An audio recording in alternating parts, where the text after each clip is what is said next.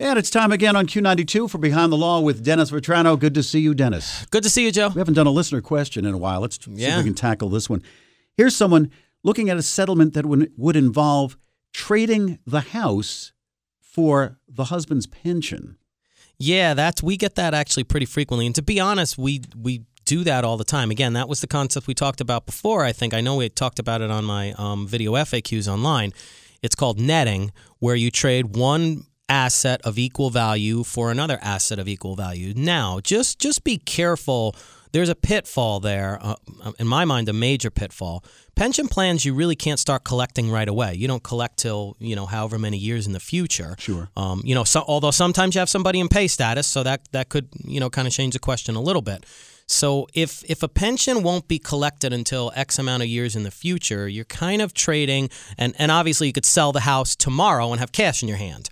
Um, so it's kind of trading future value money for present value money. So if you're on the end of getting the present value money, I mean, sure, that's great. Uh, the the other pitfall with that really is with pension plans, you need to know exactly what they're worth.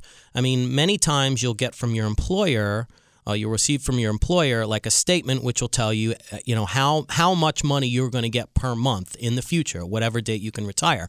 Um, that doesn't really give you the full value of the pension played out over time. The way we affix an exact figure of an exact value to that pension plan is we have, you know, we have a pension evaluator evaluate it and give us a number. We bring in an expert and they'll tell you, you know, it'll cost, you know, typically a few thousand dollars or so, and they'll tell you what that pension plan is worth.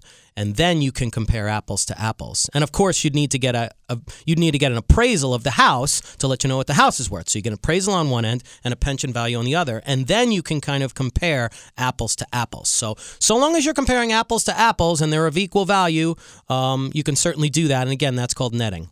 There you go. For more information on Dennis and his firm, please visit his website. drvetranolaw.com. And free consultations? Absolutely confidential as well. One more time. drvetranolaw.com. Thanks, Dennis. Thanks, Joe.